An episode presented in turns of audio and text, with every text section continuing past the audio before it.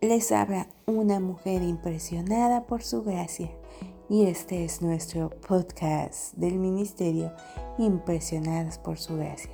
Estás escuchando Mujeres de la Biblia, un estudio devocional sobre las mujeres en las escrituras.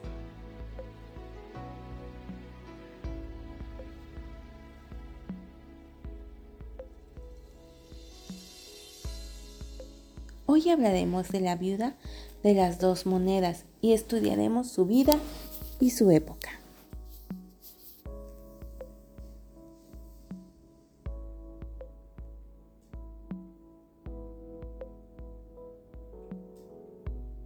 Dinero. Dos pequeñas monedas. Marcos las identifica como dos lepton griegas pequeñas monedas de cobre que valían menos que un centavo de dólar. Las monedas romanas denarios, las griegas drachmas y cuadrantes, y las judías pin, ciclo, mina y talento, aparecen mencionadas en el Nuevo Testamento.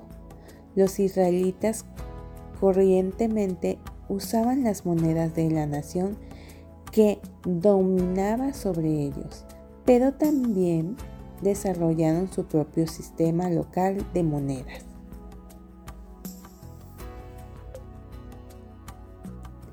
El uso de monedas no se implementó en Israel hasta después de que el pueblo regresó del exilio entre el 500 y el 400 antes de Cristo.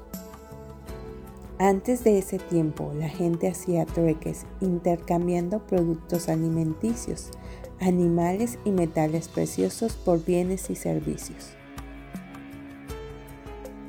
Una mujer podía trocar una botella de aceite por un nuevo vestido o lana de una oveja por una nueva lámpara. Los israelitas probablemente llevaron de regreso a Israel monedas de Persia y Babilonia cuando regresaron del exilio en dichos países. Esas monedas tenían una hechura tosca. Cada una se acuñaba individualmente en oro o en plata o en cualquier otro metal y luego se tallaba con algún dibujo en cada cara las monedas griegas con mucha frecuencia llevaban imágenes de la naturaleza, de animales o de los dioses estampadas en ellas. Más adelante, las monedas romanas mostraban la imagen del emperador del momento y llevaban impreso su nombre. Se han hallado monedas con la imagen de los doce emperadores romanos. En tiempos de Jesús circulaba una gran variedad de monedas en Palestina. Los judíos del Nuevo Testamento usaban monedas de Roma y Grecia, así como las suyas propias, acuñadas en Judea. El impuesto del templo debía pagarse con dinero judío en ciclos. Los vistas de dinero establecieron su negocio para cambiarles a los que venían a adorar al templo las distintas monedas por ciclos, además insultando, agraviando y engañando a sus clientes. Jesús no se oponía al funcionamiento de este negocio, sino a su des honestidad y, a que realizaran sus operaciones dentro del mismo templo. Los dispersó con furia, declarando que la casa de su padre era una casa de oración y no un lugar de negocios. Mateo 21, 12 al 13 en tanto que el dinero resulta necesario para desenvolverse en la vida. En la mayoría de las culturas, La Biblia nos advierte que no le asignemos mayor importancia de la que le corresponde. La viuda que ofrendó todo lo que tenía nos presenta el mejor ejemplo en cuanto a reconocer la necesidad que tenemos del dinero.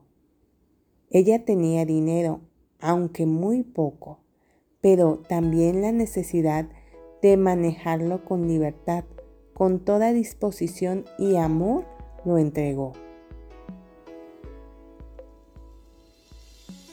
Pedro nos advierte que no tengamos ambición de dinero, primera de Pedro 5.2, y el escritor de Hebreos nos amonesta, manténganse libres del amor al dinero y conténtense con lo que tienen. Hebreos 13.5.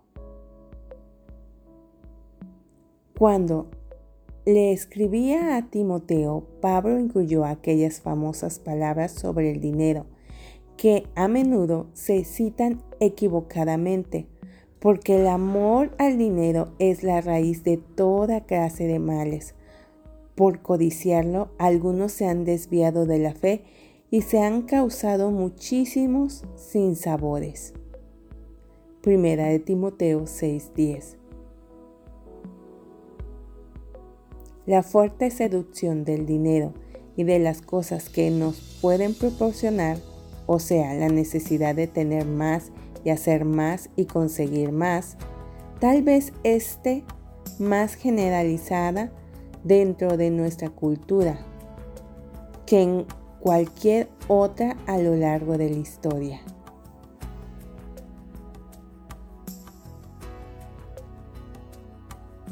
Los cristianos son tan susceptibles a su atracción como cualquier otra persona.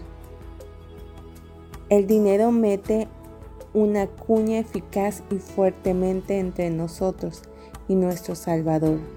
Jesús lo sabía y puntualmente nos lo recordó en estas palabras. Ningún sirviente puede servir a dos patrones. Menospreciará a uno y amará al otro o querrá mucho a uno y despreciará al otro. Ustedes no pueden servir a la vez a Dios y a las riquezas. Lucas 16, 13.